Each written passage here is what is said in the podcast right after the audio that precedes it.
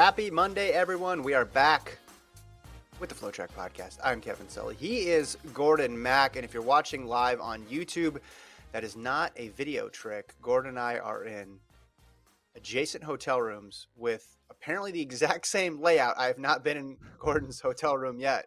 So this is the first time seeing it. You logged on, I think, down to the artwork, down to the lamp placement, Gordon. They got us in exact rooms here. I love it. Yeah, I can hit the wall and I'm going to bang the wall. You can hear that, right? You can hear me Yeah, on the other yeah, side of the wall. There we go. yeah, we're in uh we're in North Carolina for the week. Gonna Mhm. gather some content with some notable North Carolina based teams. So it should be some fun uh workout Wednesday trips we're going on. Um we'll be here basically all week and it's exciting. Watched Super Bowl last night in a Mhm. NC State bar. Great. Mhm. They saw a, a Russell Wilson jersey on the wall. Uh And Mike Glennon jersey on the wall. yep, That was good. Uh, and I've never been to Raleigh, so it's exciting. It's, it's cool. Yeah. It's cool. it's great. I went out for a run this morning. It was pretty cold. You wore shorts on the plane, and then when you got off the plane and we were walking to the rental car, you said, "I didn't know North Carolina was this cold." So it was a pretty rude awakening for for you. So we'll be doing the pod here uh, today and Wednesday. Friday we'll be back in Austin if all goes well. So we'll have this same setup for one more day. But I kind of like it. I got to be honest. Uh, change is good. We should mention, even though our location has changed, the sponsor has not. This FloTrack podcast is brought to you by Hoka. Hoka has just introduced the most advanced spike shoe yet, the Cielo X. They're powered by the propulsion of carbon. There are two varieties, the Cielo MD for mid distance, Cielo LD for long distance. Go to Ho- Hoka, excuse me, Hoka.com today. Hoka faster forward. We brought the shoes with us, Gordon. We packed the shoes in our carry ons. I am holding up the LDs right here just so I could do this, give you that, that 360 view here. And I brought my shoe too. I think it's kind of funny. I mean, we have a confession. I only brought one of them. I left the other Mhm. shoe at home. I, I'm not planning on doing any track workouts while here, but I got the right shoe to show you. I have the left. I have the left. You have the Oh, right. perfect. Yeah. Make it work. Here we go. If we have some downtime, What shoe size are you? What shoe size? we can combine. We can combine. This is a nine and a half. We can combine the MD for the LD. What distance do you think that would work best at? Fifteen hundred. Well, actually, an MD and 2K? LD might work if, if you're turning, right? mm-hmm. Because maybe you need to be faster on one leg than the other because you're trying to do a sharp turn. So maybe that'll be a good uh experiment to see like does it help with your turns if you put an LD and MD on different feet. It probably Yeah, doesn't, but don't don't take a don't, don't try that at from home. me. One's on your inside leg, your left leg, and then the other one's on your outside leg. That's a Yeah. thought. It's a thought. Maybe maybe that's what's in the works for 2023 and beyond. All right, today's show, we are going to talk about the best races of the weekend. We narrowed it down to seven. You and I were having a little meeting last night while we were watching the game because there were so many fast times, so many records. But how are we going to sort this out on one pod? And I was just naming stuff, and you were basically saying in or out. So there's a lot of good stuff that we're not going to get to just because of the nature of the show only being an hour, and we want to give a full amount of time to some of these spectacular performances, and some of them we'll get to on Wednesday as well too. So we got seven here, Gordon. Uh, we'll start first with Grant Fisher in that BU 5000, an epic 5000, another race at Boston University where the record book was completely torn up. Fisher goes 1253 to break Galen Rupp's indoor American record, got very close to the overall men's 5,000 meter record set by Bernard Lagat. And behind Fisher, you had Mohamed with the Canadian record. You had Mark Scott with the UK and European record. This was a sensational last two kilometers for Fisher.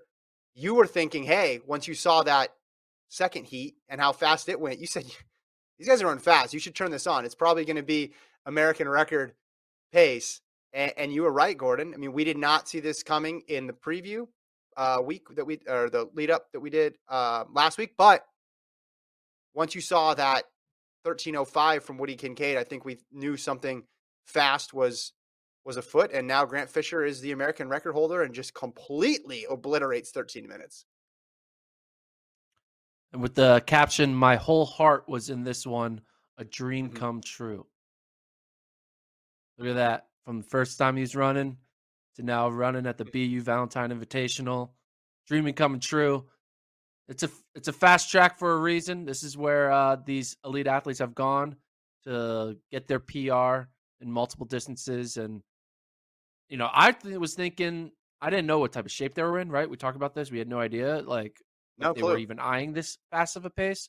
I thought they were eyeing like a, a I thought it was going to be similar to the the race before it with like Woody Kincaid winning in 1305. Like I thought yeah. that was what they were eyeing.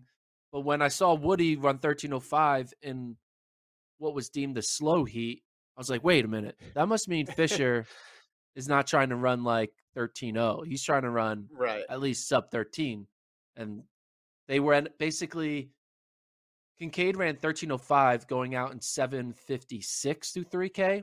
And then Mhm. Fisher, I believe they went out in like 753. So they were three Yeah. seconds faster through 3K. And I was like, okay, three seconds faster. That means we're going to be near the sub 13 range. And Yeah. he just demolished it. And it is incredible. I remember watching that 1301 live of Galen Rupp. It was when I 1st joined FloTrack. I was like Mhm. in awe. I was like, wow, he's so close to breaking what I thought was like an unbreakable mark in Yeah. 13 minutes for an indoor American.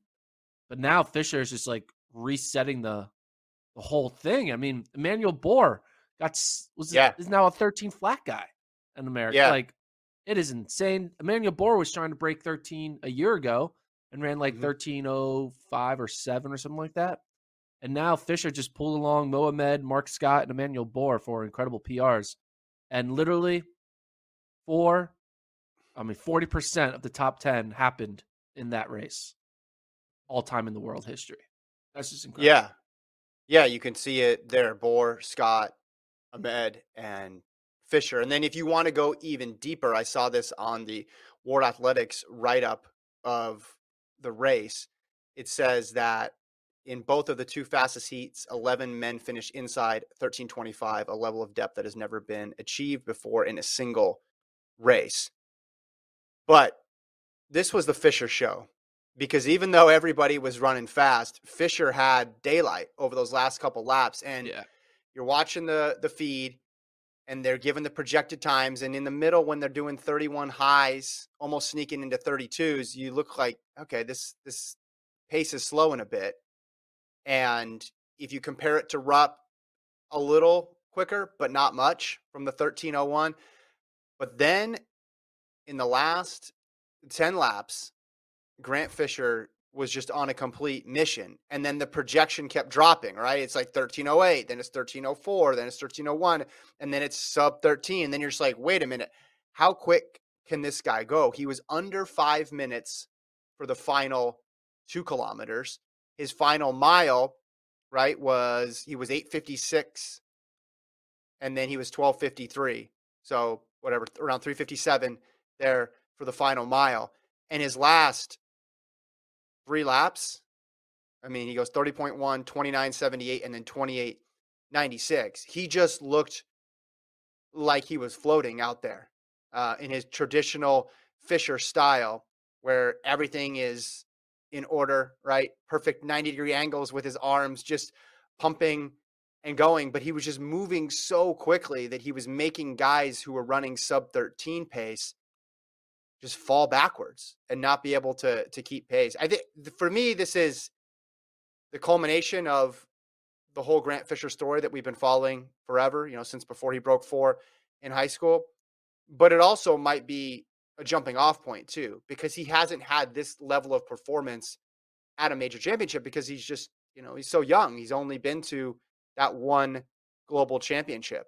You know, when Rupp did it in 2014, he had already gone to the Olympics. He had already had that moment in the 10,000 where he gets his medal. For Fisher, the time is coming before the major championship glory. But I think for him to break the American record, to go under 13 minutes by that much is just just yeah, it's just a culmination of what we've thought Grant Fisher, what the most optimistic people probably thought Grant Fisher was capable of for many years now. Yeah, and I mean, I remember when Fisher won the NCAA 5K when as a sophomore, and you're like, all right, yep. he is now like going to be the superstar phenom, and mm-hmm. then he didn't go on to run USA's after sophomore year. Coach was yep. very Coach Miltenberg at Stanford was very conservative with his build up. You know, he came in and wanted to be a 1500 meter runner. I remember freshman year after an interview, he was like, mm-hmm. "Yeah, I want. I'm a 1500 meter guy, right?" And then clearly he's not a 1500 meter guy. He's breaking the American record in the 5K uh, six or seven years later. Yeah. Um, I guess that's what most 5K record holders are. They start out as milers. Um, but after a sophomore year, he kind of just it felt like kind of a flatten out, right? Because you had the emergence of Justin Knight, Morgan McDonald, mm. yeah, people who, you know, at the time you're thinking, how isn't Fisher beating these guys? If he wants to be one of the best, mm. he needs to be able to like dominate the NCAA. Looking back yeah. on it, McDonald and and Justin Knight, you know, aren't too shabby of people to. There's no shame in losing to those guys in college. Sure, looking how their sure. their careers are projected out. Um, but then through college and even like the first year or two out of college, he kind of was like he was good, but he wasn't mm-hmm. like jaw dropping good. And I mm-hmm. feel like after making his first Olympic team now and now running this like literally a season debut 1253, he's gone from just like elite to like all time elite. And I think it's kind of wild because I remember there was a moment when he was like ask. I mean, yeah, there was an interview. Uh, yeah, 2018. I remember this interview. He was mm-hmm. asking himself why he's still running after indoor season because again he had an incredible sophomore year and then junior year he kind of just had a, a, few letdown races and i think he probably was thinking why am i doing this am i just doing it because i really love it i'm sure he had to like really come to like kind of really figure out why he mm-hmm. is running, why he ch- is choosing to put in the work. I mean, he was a soccer player in high school. Mm-hmm. And I think those two years, that junior and senior year of dealing with kind of not being the best among everyone and, and taking a bunch of losses, kind of yeah. set him up to kind of really have a level head going as a Bowerman track athlete. And now he's running 1253. And is he, how old is he? What is he, uh, what? He's not even 25. He's is he 25? He's 24. He turns 25. 24? Yeah, he just turned 24. He's 24. He turns 25 in April. Like, yeah, he's he's basically entering his prime. He's not yeah. leaving his prime. He's oh, yeah. entering it. 100%. So, like, yeah, we're gonna have like a good probably four years between now and his age 28, 29 seasons of like yeah. every time he steps on the track, we might see something spectacular. Yeah, and he may never get another opportunity to run this fast again because everything had to align perfectly with the training, with the pacing, the teammates being there. But there's more to accomplish outside of just the time perspective, right? He has more space to grow just in terms of how he performs at major championships because he's only been to one. And in 2021 was ninth in the 5,000 and, and fifth in the 10,000. So in the 10,000, at least he was, he was there. He was there. I mean, getting top five – at the Olympics is no joke, but still 1253, I think. Like I said, I use the word optimistic because to say, hey, you're going to shatter the American record by eight seconds, I don't think anybody, even the biggest Grant Fisher fans, would have said, yeah, he's going to do that this indoor season in his first race, 100%. Like I know, I know he's going to be able to do that. It is also interesting to track the trajectory of these standout high schoolers because some of them, the high school ends up being their peak. Some of them, they just take off from high school. And some of them, like Fisher, they go in fits and starts. As you mentioned, wins the NCAA title, but then is overshadowed by Knight, is overshadowed by even McGorty, his teammate, and then Morgan McDonald. I mean, remember that last those last string of championships with Morgan McDonald, just basically out kicking Fisher all constantly, all the time.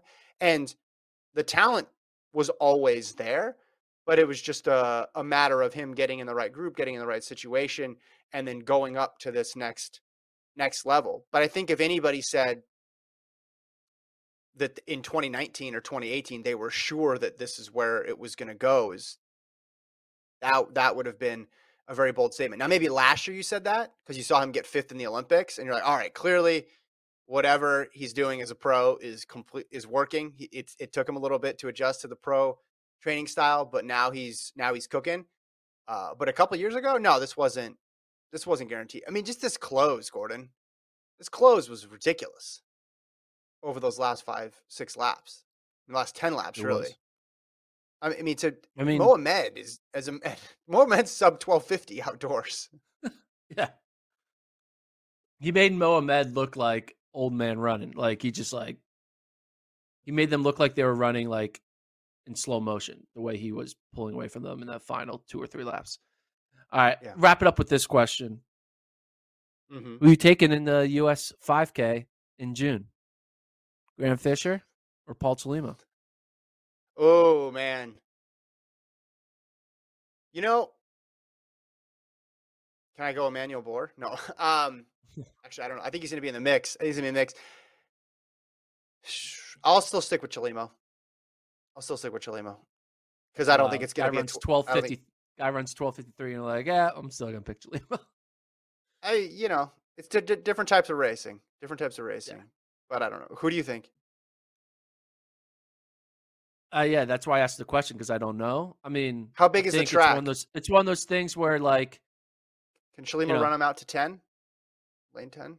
Lane yeah, eleven? How you big know, is the it's track? it's like the NBA. Like, oh yeah, like the Phoenix Suns are you know forty and eight, but I'm still gonna pick LeBron type thing, or I'm still gonna pick well, the guy who's done I- it. You know, no matter how good your regular season is, you got to always go with the guy who's won at the Yeah. championship level.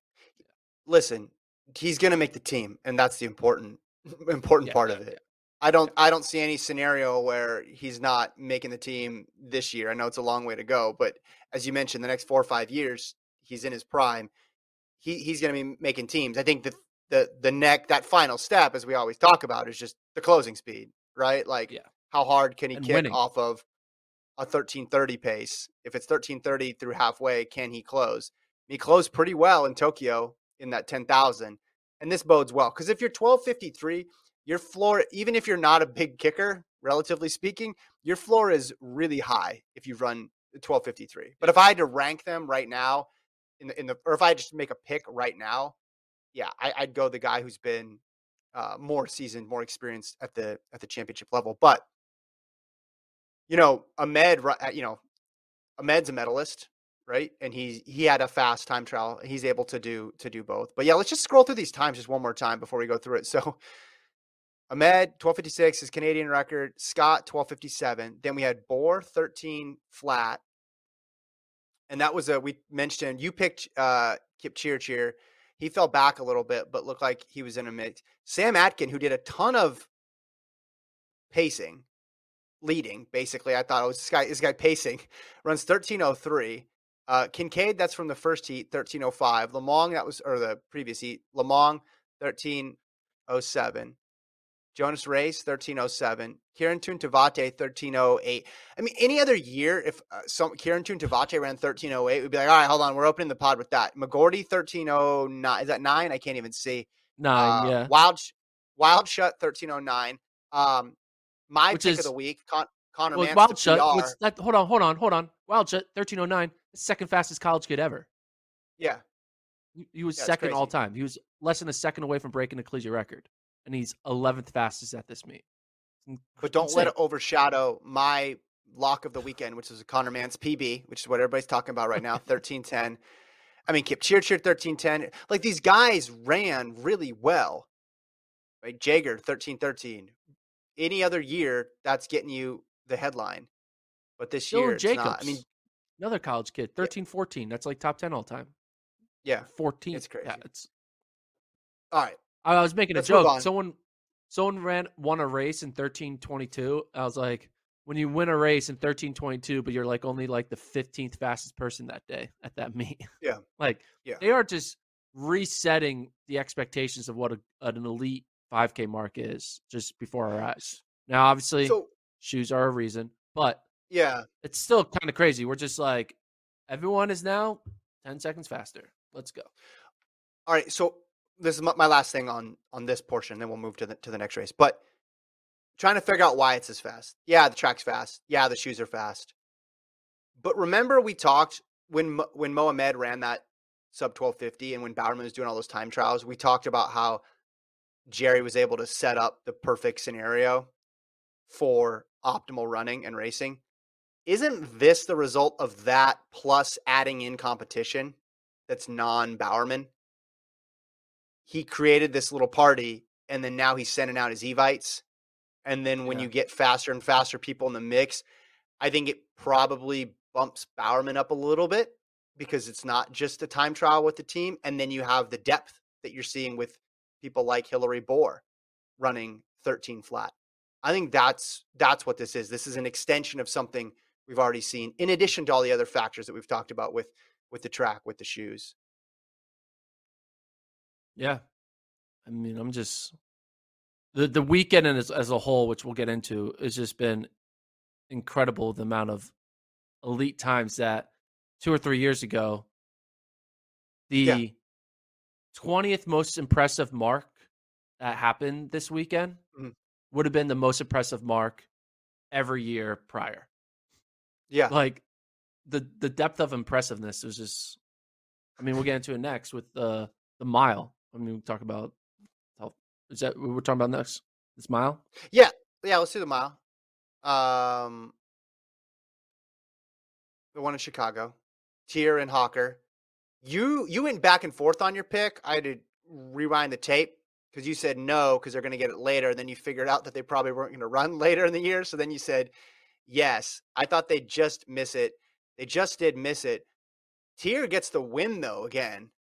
Um, so first of all, I mean, how consequential, how important is it that Teare is able to beat Hocker a couple times now, especially over this distance? I mean, I think it, it means something. I think it means that Cooper Teare um, isn't going anywhere, and I don't Yeah. think it means that Cooper Teare would win the fifteen hundred in a championship style race. I still would take Hocker in that situation Yeah. because these races are very different from, you know, the fifteen hundred meter final. I would take Hocker. Right. I'll take a bunch of people over Teare in a fifteen hundred meter final, but yeah, what Teare is showing is that he has the wheels and he has the Mhm. speed.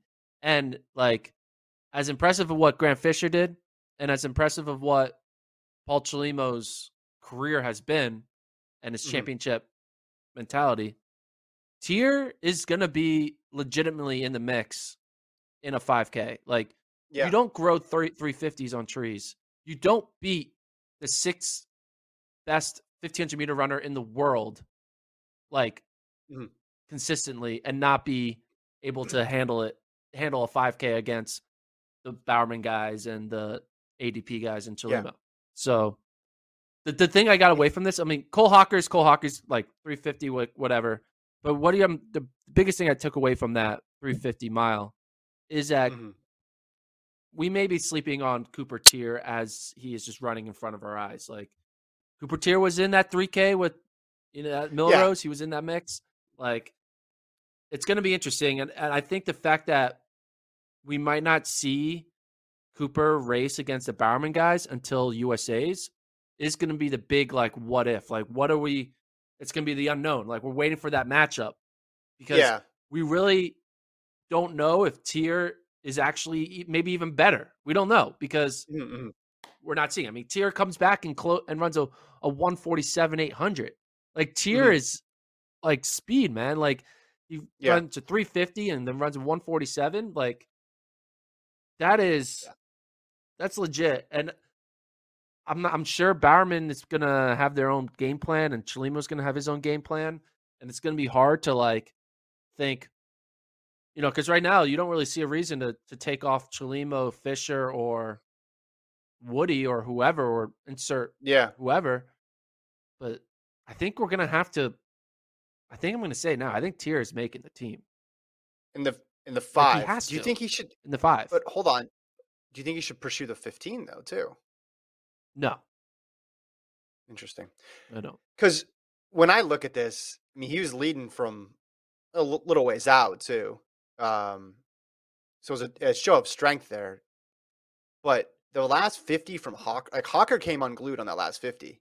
If you look at that, I haven't seen Hocker look that distressed. You know, he he obviously, you know, wears the effort on his face as most runners do, but this last 50, like his arms start flailing. I think that's just a result of Teare just completely tightening the screws over the last uh, couple laps because yeah, Hocker, you just see like he really tightens up bad and falls forward and just um, barely crosses that finish line on his feet.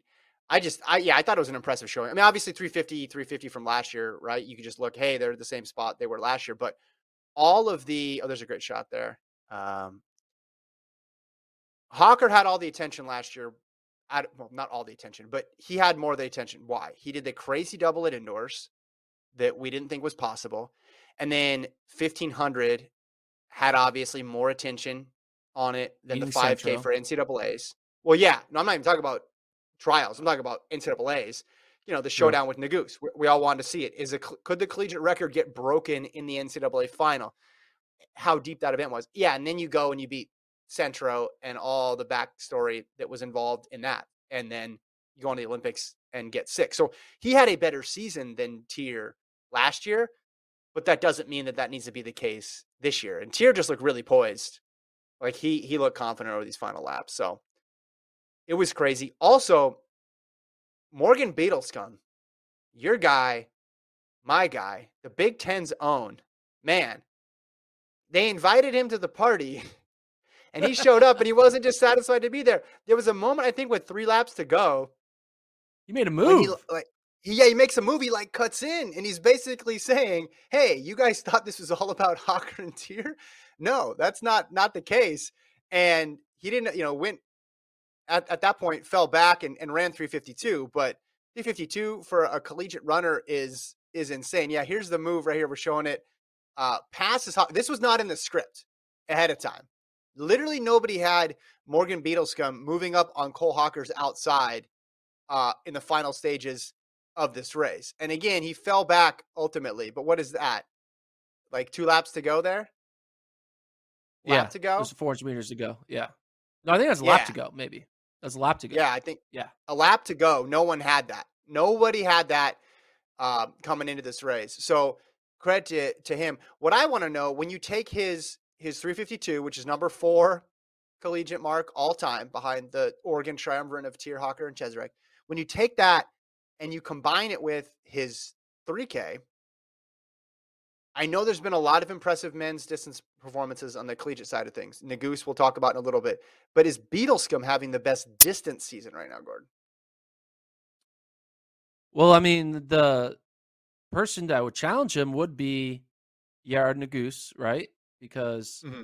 he would be the person to. Well, before we talk about that, let's show this right now.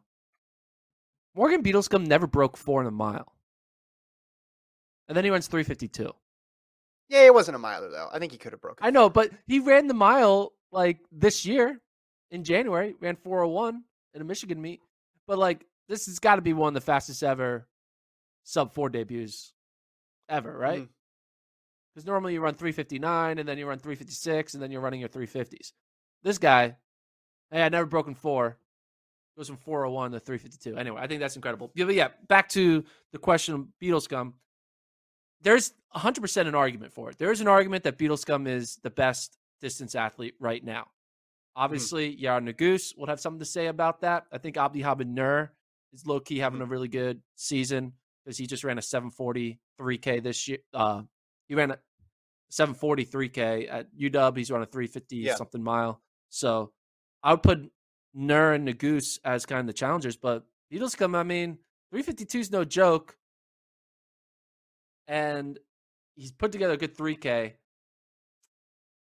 I, I mean, obviously, again, this is going to be one of those things similar to the whole Paul Chelimo thing. Is you're going to give a bias to the person who's done it at the championship level, like a Yared Nuguse, who yeah. we know has done it multiple times. Beadlescomb hasn't doesn't have that NCA victory he can point to, but he does have these two races: the Millrose race and this 352 against you know what was an American record mile attempt, and he yeah didn't look he looked like he belonged right.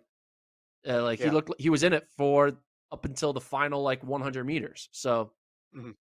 yeah, there's an argument for it, but that's all it is right now. It's just an argument. But hey, it's hard to be in the argument when you're going up against someone like Yared Nuguse. So, it's very Yeah. impressive.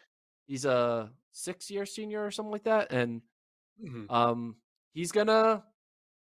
I'm excited. I wonder what he's gonna do. I'm guessing he's gonna do the mile 3K, but that means Mhm. if he does the mile 3K, he's not gonna be as fresh for the 3K. Part of me feels Mm-hmm. like he may want to do like I'm going all in on the 3K. Let you know just be the freshest of fresh and try to just really focus on that. But I don't know because he doesn't have a 5K qualifier right now. I mean, if you're his coach, what are you telling him to do? Uh, obviously, he has the options of mile, 3K, and 5K. What are you telling Well, I predicted him to win the 5K, but that didn't like it's going to happen. So my first inclination would be have him run the 5K so that way I can be right. Uh, but since that's not his priority, nor should it be, yeah, I double up. I do Double mile up? 3K. Why can't he win the mile? uh, Eliud Kipsang's pretty good. Morgan Beadle's pretty good too. I mean, I think he can win the mile. I think he can. I think he can. I think that might actually end up being more navigable than the three. Than winning a 3K. Yared- yeah.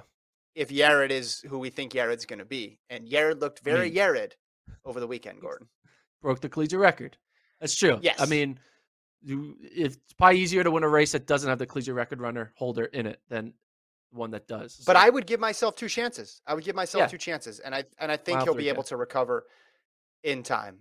Uh, he's a veteran, logged a lot of miles. Um, all right, we're going to go back to Yared in a second, but first let's go back to Boston. So we made a little trip to Chicago, U-turn, back to Boston. Another Bowerman uh, led super fast race here. Uh, Gabriela Debues-Stafford broke her Canadian 5K record, 14:31, and then Elise Cranny, she goes 14:33 to beat um, the mark set by one of her coaches, Shalane Flanagan, indoors.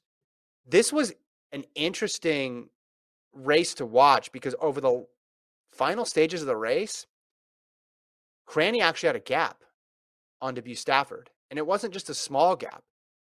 And Stafford really had to rally over the last couple laps, and we saw that closing speed at the New Balance Indoor Grand Prix.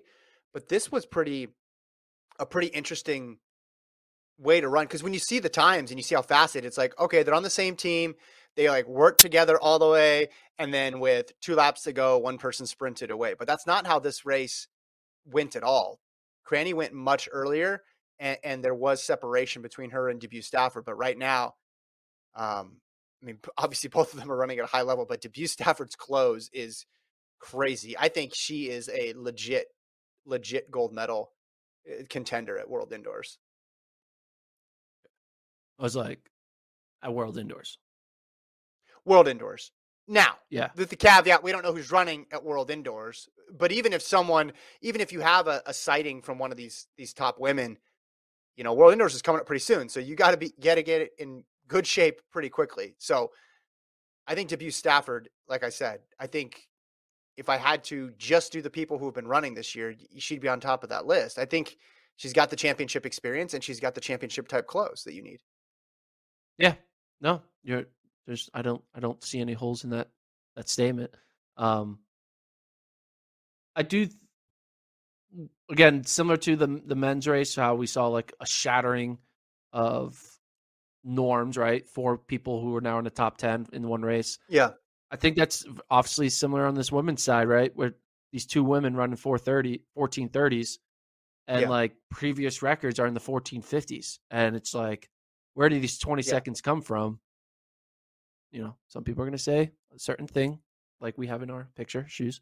Uh but um I also think it's just evolution, man. I think these athletes, they always are getting better and while we're there's no such thing as a record that's unbreakable, I think. I think every record is breakable and I think now I think seeing records get broken is contagious. I think Mm-hmm. uh not being content is contagious. And I think uh this is the new norm and I think Bowerman has cracked something with how they approach getting their athletes to be as like set up for the best opportunity to Mhm. run 99% of their true ability by Yeah. going to these these you know the time trials in this Boston type meet. And I think Yeah. Stafford is just kind of you know benefiting from this training group that has kind of set her up for like you said medal contention at World Indoors. And if she's a medal contention at World Indoors, then you know it's looking good for her outdoor season as well. when I saw Cranny's, I was not surprised by either of these two times. Like I Stafford, even though like the close was crazy, I just wasn't surprised by it based on what she's done outdoors and based on what she's done, you know, already this season. And same thing with Cranny. But then you look at it and she ran 1433. That's that's like way faster than the, you know, the existing mark. I know it was it was a it wasn't as her time wasn't as close to the outdoor mark as as Fisher was. Okay, whatever. But still, it, I guess it's just me recalibrating what I think is possible. I mean, she beat Shalane Flanagan's mark by 14 seconds. Were you surprised, like when when you saw Cranny 1433? Were you like, oh, okay? Because we just had not too long ago that outdoor time trial, right? Houlihan and and Schweizer, where they're mid 14, 1420s. In a weird way, I kind of wasn't surprised. It felt like a, a oh yeah, okay, yeah, they ran fast. I mean, I'm also Yeah. thinking about the last time this team ran at BU was at Mhm. crazy 3K when they all in like the 820s in the 3K. You remember that? Mm-hmm. Yes. So yes. 20, yeah, fun. 2020. yeah, it was right before the pandemic. Yeah, Uh, I remember that. and I, too. I was Yeah. just like, I was like, Bowerman's there. They're just, they're gonna they're gonna break PRs by like 15 to 20 seconds, especially at a 5K level. So in my mind, I I thought it was like I wasn't really surprised, and then when I looked into, it, I was like, wait, actually, this is kind of pretty of a big deal. And but for some Mm. reason, my brain was telling me that like this breakthrough for Cranny was an expectation and not a holy crap moment. I mean, it is a holy Yeah. crap moment, but for some reason I just had this unrealistic uh expectation on them that they're like, "Oh yeah, 1430. That makes sense." Yeah. Which shows Well, where they've come, right? It shows that they've turned 1430s into like, "Oh yeah, that's pretty good." You mentioned uh men's all time list, how all those guys, like four was it four of the top ten were from that one race. Well, if you go to the women's side of things, Cranny and Debues-Stafford, Debut Stafford that's five, and then Cranny that's six. Now it doesn't have the the one through well, I guess Frerichs is down there at, at, at 13th, but yeah, they're a ways away from 1418, which is the, the world record, but you know, it, that marks in the 1240s for, for the men. Yeah. It's, it's, it's incredible how we just have normalized these types of, these types of performances, but they were, uh, they were preposterously fast. Let's go, let's go back now, or let's stay in Boston, excuse me. Uh, Nuguse, 738 for Yared. You mentioned, hey, he should go for it. You mentioned all the signs pointed to him going for it. Why go out to Boston? The thing that stood out to me here is he had help through just past the mile. But man, last six laps, I think, was basically all by himself. I know this guy's capable of running fast on his own. He did it at the ACC prelims when he broke the collegiate record in the 1500 but it also made me wonder hey i know everybody plays the once you break the record how much faster could you go? But you throw him in a pro field or a field with some of those guys that were in the 5000 where he can just blend in and latch on and i think there's more time there as well too. This is another one where not surprised at all just based on the caliber runner that Nuguse is. I don't think you were surprised either right? Yeah, I think the Goose is now going to go down as the greatest solo runner of all time because he's broken now two collegiate records by himself. Obviously, had a little bit of pacing in the beginning, but yeah, like, more help this one. Yeah. Yeah. It's still the get through that final. I mean, you look at a lot of a lot of sometimes top collegiate like record breaking happens in pro races where they finish like fifth. I mean, you saw Adriaan Wildish Wildschutt Yeah, exactly. like sixth in his race and was a second away from breaking the collegiate record. He just got pulled along Yeah. to a time. This was Yeah. like all in on you and um I mean, excuse me, all in on himself. And I think he could have gone much faster. I think if he's in like a Jakob Ingebrigtsen race that's like 730 pace, I think Nuguse runs like 735. Like I think he has another like three seconds at least that he could put on there. I mean, clearly he has the mile speed. Um Yeah. and uh I keep on thinking, why is Yared in college? Like, what's he doing, man? He's won the DMR a bunch of times. He's broken Yeah. the collegiate record, fifteen hundred. He's won outdoor. The cross country season's done. I Mhm. guess this is why he's still in college. He's like, all right, just collect one more, one more Yeah. scalp of a record, and now, like, what else does this guy need to prove? Like, just give this guy some money and let him go run for for money. It's also Right? that's it, like, it, what is it? it, it it also puts interesting context around the idea of collegiate records because Cole Hocker could be in college for what another three more years or something. Yeah. So, eh, but the the fact remains, seven thirty eight is is impressive.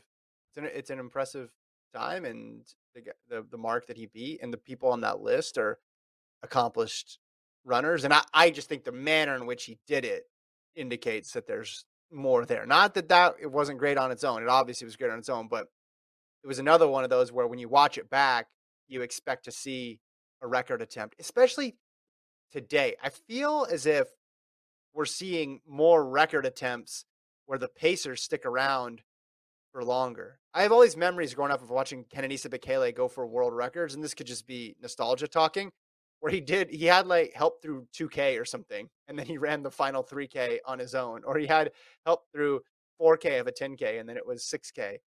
Like the whole Bowerman approach to it, where you have your other world class teammates. Like remember Woody Kincaid getting pace? When didn't Mohamed go through like 4600 or 4200 Yeah. or something of that 5k it was just it was insane so when you see a, a record attempt this reminded me almost here's another one the more recent jenny simpson some of those jenny simpson collegiate records were were solo efforts with not even a, a rabbit around so it was just interesting to see it get attacked from that perspective Okay, so here's my question for you.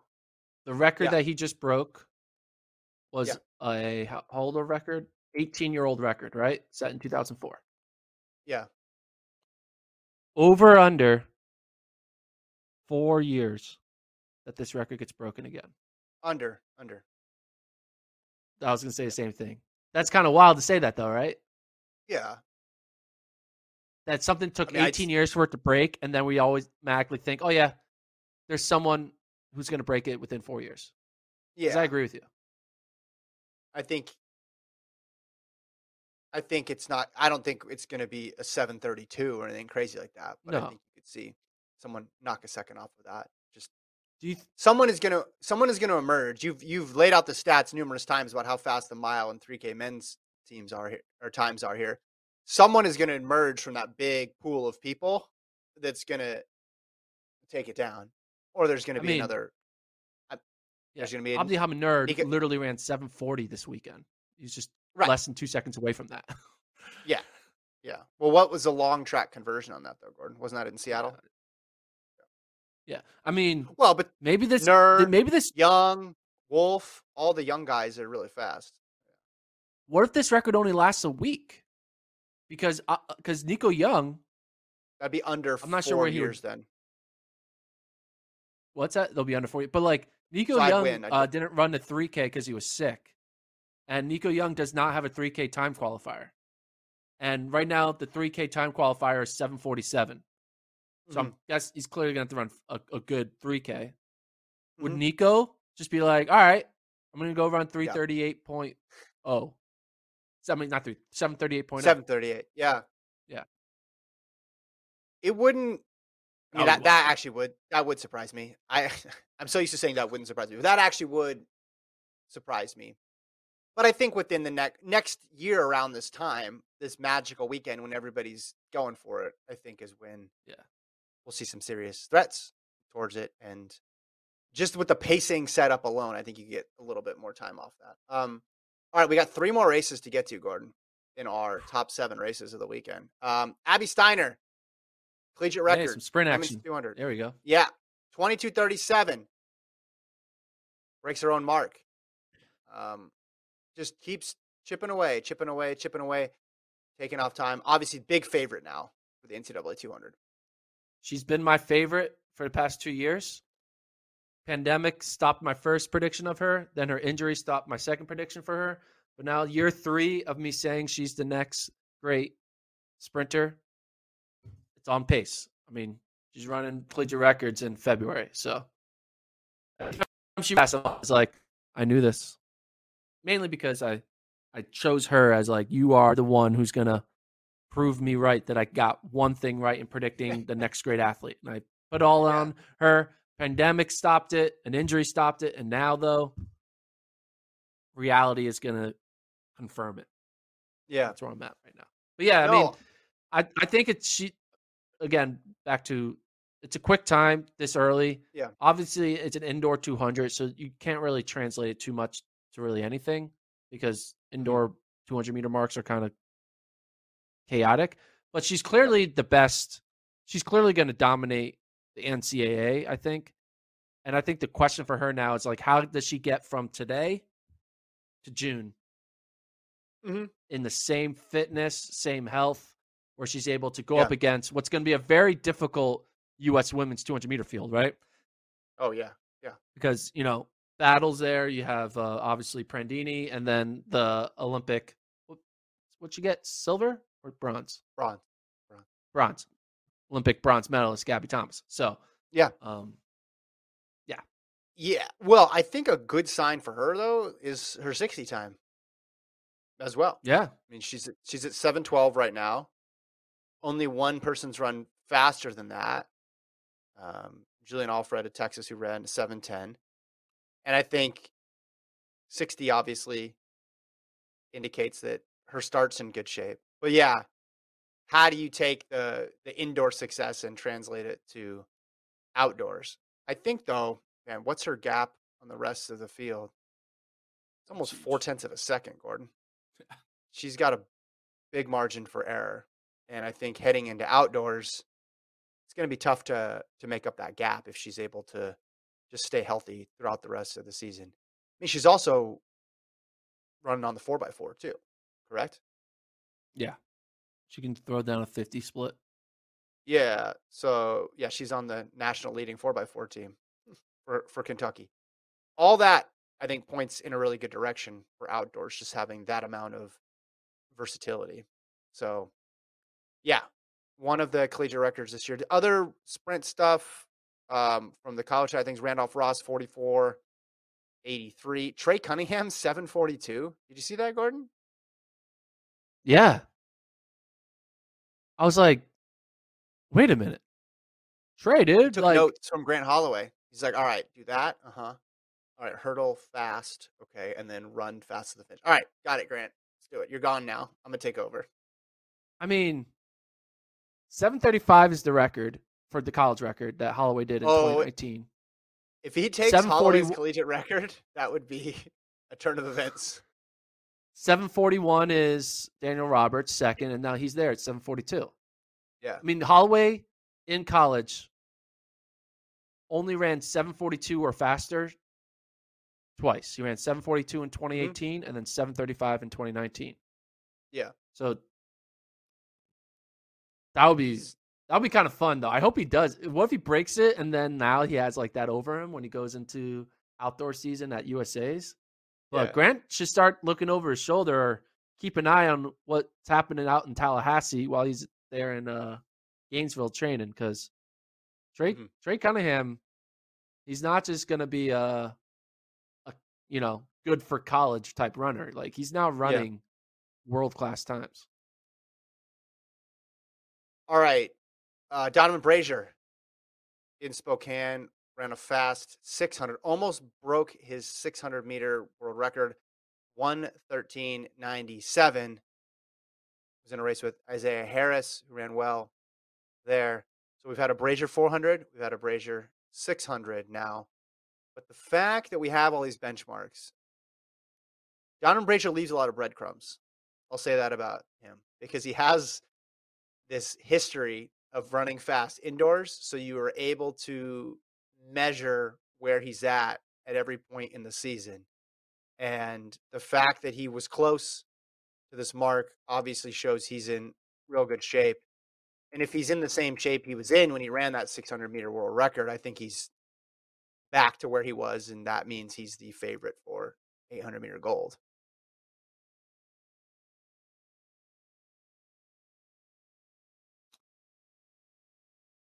Yeah, Donavan. I'm still kind of like he's still an unknown to me. I mean, oh, he's he's known now. I think we're good. I think I know everything I need to know. Two tenths off of it. That year, that was that was 2019 season. I mean, look at out look at what else he did in 2019 indoors. That was nuts. I think no, this is close enough. This is close enough to an, an 800 to me where I I have enough information. He's the best guy in the world. No, I have enough information that he's not going to go out there and run 146 or 145. I have enough information that he's like he's fit and he can he can you know compete well. But my mm-hmm. question is is he in I'm going to run 142 this year. I'm going to run 141 potentially this year. I'm going to be um within 365 days plus a few more days of a 140. Like because he's already set up his career where now the next step for him it's not about winning, it's about you know chasing like a Rudisha type performance that Rudisha only really had once or twice. I think he has it. I think he has the ability to do a David Rudisha type performance. And so my question is like, are we getting that in the end of 2022? Or do we have to wait another year to end of 2023? I think we're going to get it before 2024. But the question is like, is this going to be a mulligan year to that Rudisha? Which is crazy that I'm now his standard is Rudisha and not the standard being like being best in the world. I'm like, no, I want you to be the best all time, which is kind of wild. Not that he's ever going to pass Rudisha because Rudisha did it for such a long time. And I don't see a situation where Donavan passes Rudisha an all time type mark. But I do think Donavan, the way he's built, his talent is capable of giving us one race that we're all going to be like, holy shit. And I think that one race will be a win at a global level where he's running 141 or 140. I think we're going to get that. It's just a matter of are we going to hear? So I do think, though, the 600 I mean, does definitely show that, like, Bryce Hoppel's not beating him. Like, we, Isaiah um, Harris isn't beating him. So. I mean, we almost got exactly what you're describing in Doha. I mean, 142 3. Yeah and blew everybody out. So you're just, you're basically saying he's going to run at some point in his career four tenths of a second faster in a major championship. I think everybody would, most no, people would agree with you. No, come, I, you're calling it four tenths in the champion. You're you're diminishing like if you see on the clock 140 something. Basically, I'm saying can he break the world oh, record? I 141. Break, you said 141 or 140. 140 would be yes. low. I meant 141 yeah. low, not 141.99. Come on. Oh. 41 low. I should have read your mind there. I'm saying he's already gotten close to that, is what I'm saying. Yes. Now you yes. can say, all right, that's his that was his ceiling, and now he's trying to get back to that. But yeah, 19. Yeah, but it's hard to get back to something after dealing with an injury. So like we don't know. I hope he gets it. That's all I'm saying. I just think only a couple tenths off of what he ran in 19. That year, 144.4 a couple weeks before. So I think we can expect him in a, around that shape. That wasn't his American record. That came in 2021. We ran 144.2. Here, here's what I'm saying. I'm just saying the gap between him at his best and everybody else is big enough to where he doesn't even need to be 2019 Brazier right now in the 800. He could be slightly less than that, and he'd still be yeah. fine. I know he he wants to be more than that, and everybody wants to see more than that, except for his competition. But he doesn't need to. He could be running 114s in these races in this in the 600, and he would have been fine. But I think the fact that he's that close, I want to see one more indoors. I don't know if we're going to. I want to see an 800 indoors. That's what I'd like to see. But I don't know if we will. Last race. Uh, high schoolers 800, BU, Roisin Willis, too flat. And Sophia Gorriaran also went under Sammy Watson's old high school record in the in the 800. We thought they had a chance a couple weeks ago. We at the Armory, we said, "Hey, they're in this pro field. Maybe they can get it done."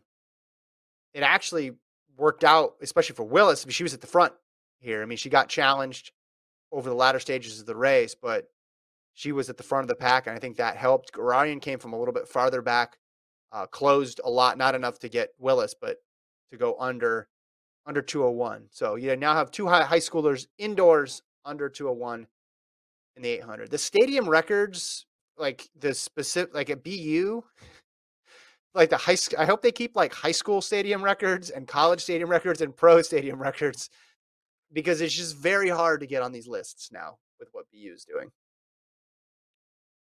So two flat again indoors, no joke, and obviously they're very young.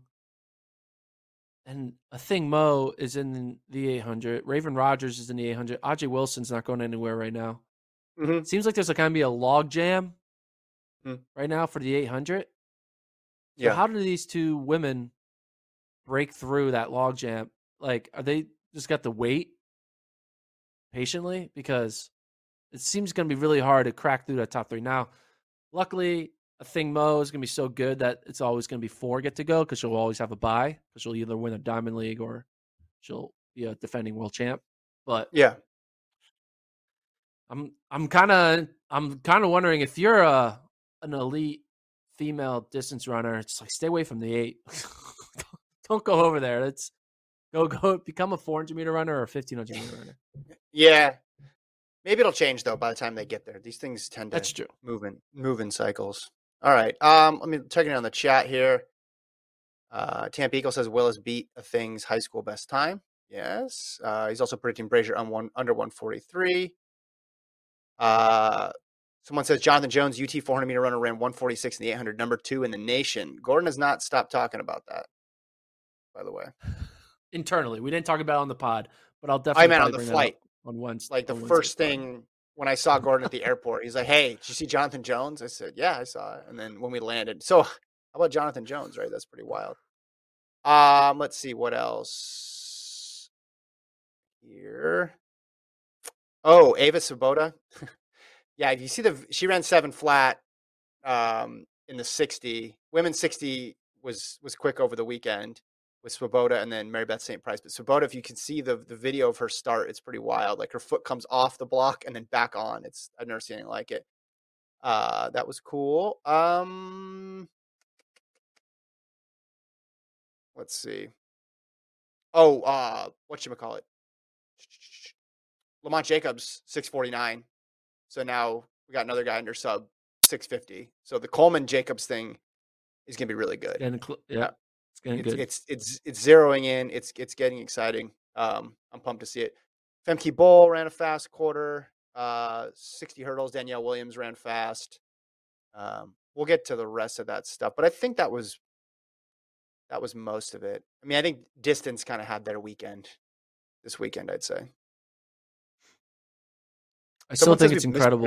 Raleigh. How do you pronounce Raleigh? Someone's saying we or Matthew Raleigh? says Raleigh, Raleigh. Raleigh. That's me and I'm um, I mispronounce everything, so I know that- I- but I didn't catch that, so that makes me concerned that maybe being Raleigh, around Raleigh? you. Is it rally or rally? Oh, is that the difference? See, that's close. Maybe you Like said Gordon and Gordon. no, because no one's who's. How many people have called you that? Gordon. How many people I said Gordon to you? Gordon. I got some people call me Gordon. Well, I guess when you go to France or something, maybe. Ironically, they just say Gord- they call me the Don. Gordon. Wait, no one's actually called you RJ. Don. RJ calls me Don. The Don. Oh, okay. Anyway. Well, that's a show of respect, I think. But yeah, Raleigh, show respect. said Raleigh, Raleigh or? Raleigh? I think you said Raleigh. Now that I'm thinking about it, and I think it's Raleigh. Um, no one's no one's helping us out. I'm only going to be here for four days, so I don't need to learn it. I wanna know, though, it I- once I'm gone. I, I'll say this morning, uh, I grabbed breakfast at a place, and there's two people sitting like at a bar, and they were very proud to be from North Carolina. I'll just say that they were just talking about how, the, how awesome it was in North Carolina. I said, "Are these guys a, like? Are they a plant? Like, do they know I've only been here for 12 hours, and they're just talking about how great this place is?" So I should have asked them what it is, but I think I think it's Raleigh. I'll have to ask Pat, Uh, Price, resident Raleigh resident expert slash meet director. He'll set me straight. We're going to Chapel Hill today, though. Are we pronouncing that correctly? Chapel Hill. Chapel Hill. That's pretty easy, right? Should we tell everyone where we're going? Should we tell everyone or no? Yeah. Lay it out. Lay, lay it out for everybody since you don't know because you keep asking me. So why don't you say it so that way I can check to see if you understand where we're going. Okay, we're going to Chapel Hill, North Carolina, U- U- University of North Carolina. We're going to Durham, Duke. Mhm. Dur- Is it Durham, Durham, Durham, or Durham? Durham. I don't know. I know that Durham. one. Durham. Durham. Obviously, Raleigh or Raleigh, North Carolina, NC State. Then we're going to Greensboro, North Carolina A&T, baby. Randolph Ross just ran an incredible 400. So see those sprinters out there. So those They are are our four deep, too. stops. Hurdles. And we could have gone to more places, man. Like Wake Forest is running well. Could have gone there. Mhm. Yeah. Could have gone all the way out to uh what's the other place? Campbell, Athanas Kioko. He's running well. That's So that's not too far either. North- yeah. North Carolina is a hub, man. It's a hub of some good track and field. But we only have a few days, so Yeah. Uh, okay, he says pronounce the all like the all in see Aldi A L D I. See, I don't even know what that is. That a is that a supermarket? Aldi. That's a that's a not restaurant. It's a grocery store. okay. So you know what that grocery is. store.